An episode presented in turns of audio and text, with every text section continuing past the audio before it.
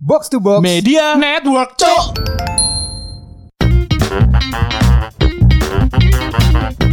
Cok, situ kak. Situ lah. Ngomong apa sih?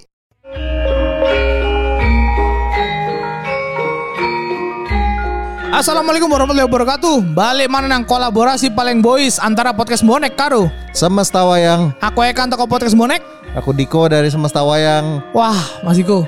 Ini sudah berapa berarti ya? Sudah hampir sebulan lebih sih kita sejak terakhir kali episode tentang Bisma, Mas. Iya, Nangkep Wayang edisi Barato Yuda ya. Eh, bukan Barato Yuda ya, yang edisi Bisma. Edisi Bisma Ini, tentang Dewa Brata. Bismanya ya, tentang kisah cinta Bisma. Yaitu kabeh pendengar eh, sudah mendengarkan semua betapa kesatrianya Bisma. Sebelum kita masuk ke episode ini, kita mau minta maaf dulu Mas Diko karena ada kesalahan teknis. Sempet ada kesalahan teknis ya. Apa penguploadan episode Episode Bisma jadi diuploadnya ke double. Jadi ada terima kasih juga kepada nih dulu pendengar nih Mas Diko dia ngingetin di story Mas Diko. Kita kejar sampai Twitter. Jadi ada namanya Fahri at Fahraha underscore ini dia mengingatkan kita. Ada satu lagi namanya Le Petra Mas Diko. Jadi mereka berdua mengingatkan kita kok episode kembar. Ini pendengar setia Nanggep Wayang berarti. Iya, mereka tuh juga mengingatkan tuh kayak, iya eh, aku yang ngurung ono terus loh, ben minggu ngono. Jadi kita kayak, wah ternyata ada yang menanti-nanti Mas Diko sampai salah pun ada yang mengingatkan gitu loh. Ya, Ternyata gimana? disimak ceritanya. disimak ceritanya. Nah untuk dua dulur pendengar ini mungkin ada sedikit apresiasi, Apresiasi. lah Mas Diko ya dari tim eh, Bonek sama sama Stawayang. Ditunggu aja karena kemarin sempat libur Lebaran juga, jadi adminnya juga libur gitu kan. Mudik semua. Tapi ya saya juga surprise sih. Aku yuk kaget loh lur pas buka ono loh. Kok kembar ya ngono ya. Berarti antara ini Mas Diko pendengar kita setia dan kita juga tidak teliti. Oke, episode kali ini tadi eh, sebenarnya ya dulu ya eh, Mas Diko request judulnya Goro-Goro Mas Diko. Kenapa Mas Diko judulnya Goro-Goro? Ya kalau di tanggep wayang kulit itu kan ada bagian, ada segmen di mana kita beristirahat sejenak lah ya. Oh, kita oke. kan emang membahas Barato Yuda kan udah udah beberapa episode dan Ya. kemarin juga sampai flashback ke Bisma juga. betul. Terus eh, biasanya di tengah-tengah itu di pertunjukan wayang selalu ada istilahnya guyonan kita. Oh. Bicara santai, mau ngomongin apa aja bebas. istirahat gitu Mas. Istirahat dulu, Oh. nyantai dulu, ngopi dulu, sambil ya kita nembang biasanya mereka request request lagu dan lain sebagainya penonton penontonnya. Karena lakon eh, wayang itu biasanya lama ya Mas Diko ya. Kalau Lama lama. kalau beneran gitu ya pertunjukannya kan lama kan biasanya. Wayang kulit itu bisa semalam suntuk kan seharusnya iya, idealnya iya. ya. Iya. Biasanya goro-goro tuh jam 12. Jam Oh. 12 tuh goro-goro sampai Half jam time 1. tuh ya, half Half time. Kalau pertunjukan wayang orang kan biasanya sekitar 4 jaman. Dia Lama. pembukaannya tuh dua jam, terus ada goro-goro setengah jam. Biasanya goro-goro tuh identik dengan Punakawan, Punakawan itu Semar, Oh. Gareng, Petro, Petro, ya ya. Bagong, gitu Bagong. kan. Biasanya ada Arjuna atau ada Satria yang menemani mereka untuk gegojekan lah, bu- guyonan lah. Iya, iya. Ini kalau di acara-acara sahur kemarin tuh kayak kuisnya dulu gitu Mas Diko ya. Kuisnya santai, bisa masuk sponsor juga di situ. Oh berarti Nanti ya. berarti kalau itu ada sponsor maksudnya di situ ya? Iya, ya bisa. Nanti suatu saat nih, Iya. misalnya udah pendengar yang udah banyak banget ada sponsor yang masuk, kita bisa masuk lewat Bisa goro-goro. bisa. Contoh yang potensial Mas Diko, Kuku Bima misalkan. Iya. Tol angin ya kan? Atau promosi film juga bisa. Eh, bisa, bisa, bisa. Seperti contohnya ya misalnya ini ya. Iya. Kayak yang sekarang kan yang lagi rame nih, yang lagi banyak eh, mendapat sambutan Ah, dari khalayak. kalayak ya, terutama dengan temanya itu ngambil tema tentang pewayangan. Itu kan film Satria Bima Gatot, eh, Gatot- Sat- Satria Gatot Kaca ya. Ya yang yang kemarin ada teasernya itu ya Mas Diko ya? Iya ya ada ada teasernya. Ya. Gatot Kaca series lah itulah. Dia dia mau bikin universe tentang Pewayangan. Satria Dewa Iya, sa- Gatot Kaca. Tapi dengan kalau dilihat di trailernya tuh dengan kondisi yang lebih modern gak sih Mas Diko? Maksudnya ibaratnya eh, chemistry Gunung Berapi itu kan su- settingannya kan seperti zaman dulu Iya gitu zaman loh. dulu kan. Nah kalau yang di Satria Dewa Gatot Kaca ini kayaknya dia mengambil setting zaman sekarang tapi dia turun ke silsilahnya. Dan yang kalau aku Oh. lihat di di trailernya Ya. itu kan penjahatnya si Aswatama Aswatama. sama jagoannya itu kan si Gatot Kaca kan. Ya. Mereka dapat kekuatan itu dari turun temurun dari silsilahnya lah gitu. Dan yang menarik itu di situ di trailer itu ada apa ada disebutkan Hmm. sebenarnya pewayangan itu ada silsilahnya dari Nabi Adam. Oh. gitu. Nah sebenarnya ka- itu itu menarik dibahas sih karena kalau uh, silsilah dari Nabi Adam itu sebenarnya adalah salah satu karya Ringgit Purwa yang bikin itu Raden Ngabehi Ronggowarsito. Jadi Raden Ngabehi Wong- Ronggowarsito ini kan dulu dia mempelajari Islam dan juga dia mempelajari Hindu di Bali. Dia Oh, orang di. Kasunanan Surakarta tahun 1850-an. Dia bikin banyak serat, serat Pramayoga, serat eh, Ringgit Purwa, ada banyak banget lah. Dia eh, belajar juga ke Pulau Bali. Di sana dia mempelajari Mahabharata dan juga eh, agama Hindu juga. Ah. Makanya dia bikin serat Pramayoga tuh sinkretisme gabungan berbagai agama di digabung sama dia termasuk Ringgit Purwa yang di dalamnya ada silsilah Nabi Adam. Nabi Adam tuh turun punya anak Nabi Nabi Sis. Nabi Sis itu turun lagi. Nabi Sis itu adalah eh, anak yang memang kayak diadopsi oleh Azazel. Azazel itu kan diambil dari yang Oh, Azazel tuh jadi juga tokoh dari kisah gitu, Bang Niko. ya? Azazel itu dia ambil dari cerita agama Kristen, Kristiani. Oh. Nasrani. Kan Azazel. Kalau yang itu ngajajil bahasa bahasa Jawa. Bahasa Jawanya. Oke. Abisis Ya, gitu. sebelum Mas Iko lanjutin, saya potong bentar. Hmm. Jadi gini Mas Iko, seperti yang kita ketahui, kan banyak nih ya, apa namanya eh, karya film atau apa pun yang berusaha memasukkan unsur pewayangan. Hmm. Mungkin seperti yang eh, dulur-dulur pendengar sudah tahu, yang paling populer adalah yang dibikin sama Reno Barak, Satria Bima Garuda, apa Satria Bima Garuda. Iya. Ingat nggak Mas Iko Iya, yang iya, tahu, tahu. ada kolaborasi dengan JKT48 waktu itu kan? Iya. Nah, di situ kan juga ada Bimanya, tapi juga ada karakter yang namanya Azazel juga kan. Oh, Di gitu. situ juga Kalau- ada- ada Soalnya aku nggak nonton yang yang sat, apa Satria Bima Garuda itu ya. Ya kebetulan karena alasan riset saya nonton. Betul, Nah, iya. Jadi yang mau saya tanyakan tadi karena Mas Diko nyebutin Azazel, jadi Azazel ini tuh sebenarnya juga ada atau disebutkan gitu. Jadi bukan disebutkan bukan di serat-serat ja- bukan- eh, oh. wayang ngajajil. Kalau itu kan Azazel kan. Sebenarnya Iya. sama aja Azajil dan ngaja- ngajajil dengan Azazel. kayak mungkin kayak kalau dalam Bahasa Injil atau apa aja. itu kayak Jibril sama Gabriel gitu. Ya, Oh. lebih ke arah situ. pengucapan berarti ya. Ah. Karena waktu saya nonton itu Mas Diko yang kayak ya Sat- Satria Bima kita tahu Bima gitu ya dari Hmm. Bima gitu. Terus Azazel nih dari mana? Kenapa tiba-tiba namanya Azazel? Ternyata emang Emang ada, Ada di, disebutkan di gitu serat ya, Ringgit Purwa dan serat Pramayoga tuh ada. Kayaknya kita pernah bahas di episode yang waktu sama Bovi dan Maul juga. Iya waktu awal- pertama kali banget ya tuh awal-awal emang mula. ada silsilah ya. Mungkin eh, dulur-dulur bisa eh, dengerin lagi di sana. Di itu ada silsilahnya lengkap turun temurun sampai menurunkan para dewa di zaman pewayangan. Oke. Jadi si Raden Ngabehi Ronggowarsito ini pengen menyambungkan antara Islam dengan pewayangan. Oh. Gimana disambunginnya? Ya udah lewat silsilah aja, lewat keturunan Nabi Adam aja karena semuanya kan keturunan Nabi Adam gitu loh maksudnya.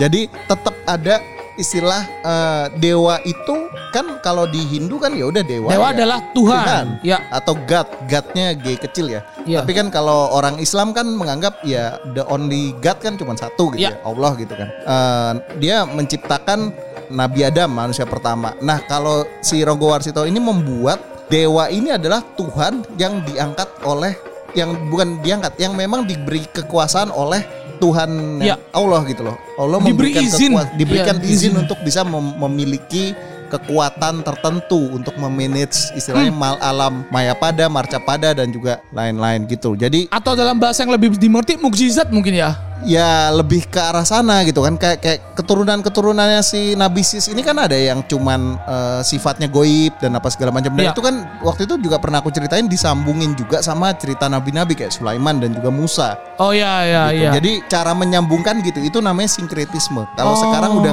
udah nggak bisa kayak bikin karya begitu nanti penistaan agama. Kalau kalau dulu Kalau dulu masih masih tapi, bisa. tapi kalau kita balik lagi ya, pewayangan kan sebenarnya dari eh, India dan Mm, benar. dan di India kan juga mayoritasnya ada agama Hindu gitu. Mm. Eh, Raden siapa tadi Ngabehi tadi? Red- Ya, Ya, Nabi Ronggowarsito. Ngabehi Ronggowarsito itu menggunakan medium itu tapi memodifikasi ceritanya kan, berarti kan. memodifikasi prequelnya. Prequelnya, Emang iya. emang Mahabharata dan Ramayana waktu itu memang sudah diadaptasi oleh si eh, Empu Prapanca atau atau ya, zaman Majapahit dijadikan cerita wayang di dalam negara Ketagama. Terus eh, si oleh si Sunan Kaliga, Cali, Kalijaga, Kalijaga. dijadikan entertainment, dijadikan medium untuk menyebarkan agama Islam Ya. lewat wayang kulit. Yang digunakan ya sama cerita Mahabharata dan juga cerita Ramayana Oke. gitu. Tapi waktu itu orang kan me- membuat istilah ketuhanan itu kan ya berbeda ya. Waktu Iya. itu di- dijadikan makanya kayak Sunan Kalijaga tuh dulu bilang eh, syahadat itu bukan lima kalimat syahadat tapi kali jamus kali mosodo Oh ya ya Gitu-gitu. ya ya ya ya. atau eh, sekaten itu istilahnya lai- lainnya apa gitu kalau nggak salah eh, aku lupa. Tapi eh, asimilasinya kayak gitu Ya ya. gitu. Jadi itu yang yang memang sudah ada. Terus eh, si Raden Ngabehi Ronggowarsito ini masih ngelihat missing linknya Oh. antara zaman pewayangan dengan Tuhan Allah. gitu. Plot hole-nya kalau zaman sekarang. Iya, ya, plot ya. hole. Plot hole ya Mas Diko ya. Plot hole diisi dengan prequel. Oh ternyata dewa-dewanya wayang itu, Itu, ya. keturunan dari nabi. Oh, karena gini, eh, seperti yang kita ketahui, Hindu kan apa namanya multi Tuhan ya mas? Iya, apa iya, sih banyak- namanya tuh? banyak Tuhan, Ada ya. sebutannya tuh ya. Se- Sementara Islam adalah esa kan, Tuhan kan satu. Polite- politeisme kalau Hindu kan. Kalau Ya. eh, Monoteisme. Agama, agama samawi kan monoteisme kan. Ya, nah sama Kiai apa Ngabehi Raden Raden Ngabehi. Ngabehi itu dibuat walaupun ada dewa-dewa, tapi Iya. mereka itu adalah keturunan dari satu eh, nabi.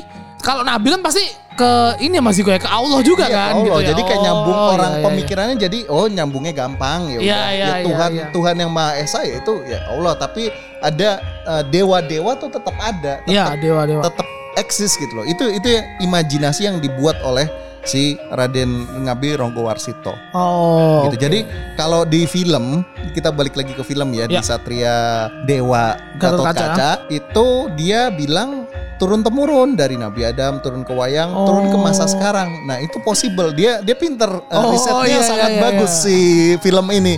Dia bilang nyambung ke zaman sekarang di mana itu adalah titisan si wayang-wayang itu sendiri. Jadi bukan kayak gitu. Satria Bima yang tahu-tahu dapat kekuatan gitu Iya, kan Diko ya. Iya, nggak nggak kayak gitu dan itu benar dan kayak dia bilang juga yang si Aswatama itu kan sebenarnya di akhir cerita Baratayuda ini kita jadi jadi tiba-tiba nyambung ke akhir Baratayuda kan di akhir cerita Baratayuda si Aswanta, As- Aswatama kan ngebunuh semua cucu-cucu Pandawa kan Ya, kecuali Parikesit. Iya, Parikesit, Parikesit, satu-satunya ya. doang gitu kan. Emang pada endingnya Baratayuda ya udah Pandawa doang. Sisanya anak-anaknya mati semua, cucu-cucunya juga pada mati. Ya. Sisa satu. Yang ngebunuh itu Parikesit. Eh, yang ngebunuh Aswatama. Yang ngebunuh Aswatama dengan cara dia ngebunuh pas pada saat lagi tidur. Ujian Nah. Majara itu ya. Iya, itu kan curang kan. Ujian Majaranya lah. Terakhir ya.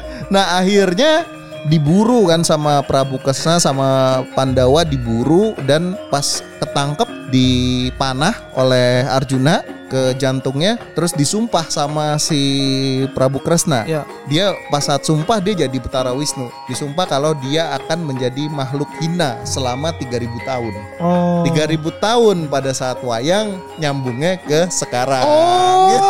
wah bagus banget ya berarti ya. Berarti premisnya dapat dia kan ya Mas ya? Dapet, gitu. Jadi kayaknya emang emang dia risetnya lumayan dalam, Dalam sih. ya ya ya. Dan ya, terus ya. eh, beberapa jurusnya itu juga kan sesuai dengan Gatot Kaca kan. ya Ada jurus Braja Musti gitu, ada ada ajiannya ajiannya gitu, gitu ya. kan ada ajian Narantaka itu juga kalau nggak salah disebut di trailer. Terus dia kan pakai ada armornya kan, ada Iya, hensinnya iya kan. ada hensinnya, ada, ada berubahnya. Nah, dia pakai eh, apa yang caping di samping itu kan caping Yang Basunanda. khas banget kan dari Gatot Kaca itu kan. Iya, caping. Terus di situ ada ada Lugu Matahari. kon, apa eh, kutang. Oh iya ya yang ini ya kotangnya tuh. Ada kotangnya terus dia pakai sepatunya juga. Itu juga semuanya pusaka-pusakanya si Gatot Kaca. Emang emang ada gitu. Iya iya. Jadi kalau Mas Diko sebagai yang ngikutin wayang Mas Diko ya ngelihat trailer itu itu excited berarti ya. Excited emang emang kayaknya ini digarap dengan serius kayaknya. Oh, oke, Maksudnya oke. eh, masih masuk lah. Kita nggak tahu ya nanti filmnya seperti apa. Tapi kan mereka udah nyiapin universe-nya kan. Iya iya. Kayaknya ada semua ada Kurawa, ada eh, Pandawa, ada Arjunanya gitu Iya kan. iya. Inilah ya yang mungkin jadi kekhawatiran paling CGI-nya ya Mas ya. Efek-efek gitu kan Iya. mungkin nggak semewah film dari Jepang atau dari luar tapi secara cerita udah menjanjikan ya Mas ya harusnya ya. Seharusnya sudah oke sih kayaknya ya dari yang yang terutama pas saat handsinnya itu kan bagus banget. Iya. Dia pakai kotang antakusuma, pakai caping basudanda sama pakai terompahnya itu oke lah gitu. Kelihatannya menjanjikan daripada handsinnya si Gundala ya yang itu ya kemarin ya, Iya, iya, yang iya. film Gundala. Ya seharusnya kita coba nanti lihat. Nanti mungkin ya kalau udah ada kita nonton bareng Mas ya. Terus kita Boleh, boleh. inilah kita review lah ya. Ya siapa tahu ada dulur-dulur yang mau nonton bareng juga. Nah iya Ayo, benar-benar bisa boleh bisa gitu tuh. kan. Dulu-dulu yang mau nonton bareng nanti kita undang juga Mas Diko ke Nanggap Wayang gitu kan. Nobar nanggap wayang. Nobar, nobar Seru ya. nanggap Kita- wayang gitu. Kita biar tahu lah kira-kira siapa ada berapa ya. Eh, ini datang. Dan ekspektasi mereka seperti apa kan kita juga pengen tahu kan. Iya, Karena benar. seperti yang Mas Diko bilang tadi ceritanya menjanjikan. Eksekusinya seperti apa kan kita juga eh, belum tahu gitu ya Mas Diko ya. Hmm. Oke, sebagai penutup, jadi dulu-dulu pendengar em, episode kali ini itu selain ngebahas tentang adaptasi cerita Satria Dewa Gatot Kaca ini, kita juga pengen eh, ngumumin kalau mungkin Nanggap Wayang akan eh, libur dulu beberapa saat. Istirahat sejenak Istirahat lah sejenak. ya. Karena ada beberapa keperluan. Gak sebenarnya kita eh, saya sama Mas Diko sama teman-teman eh, podcast bonek yang lain tuh kita mau memformulasikan Nanggap Wayang ini dengan lebih lagi gitu Mas Diko. Pastinya balik dengan format yang lebih baik lagi Iya. gitu kan ya. apa kayak misalkan macam-macam lah misalkan kita bisa bikin cerita tentang Arjuna itu kita taruh di TikTok mungkin jangan lupa ini ya TikTok kita juga udah ada Mas Diko ya Boleh di-follow ya, di Podcast Bonek. Podcast Bonek terus mungkin ada konten macam-macam lah Eh, nanti kita juga akan kabarin di eh, sosial medianya eh, Podcast Bonek juga jadi dulu pendengar eh, jangan lupa kita nggak berakhir kita cuman istirahat dulu Iya masih ada ya. Sama Masih seperti goro-goro itu juga nanti nanti akan ada lagi ke- ini ya ke depannya ceritanya. Oke, dulu pendengar. Aku Ekan dari Podcast Bonek. Aku Diko dari Semesta Wayang. Matur Matur suwun, sampun mirsani. mirsani.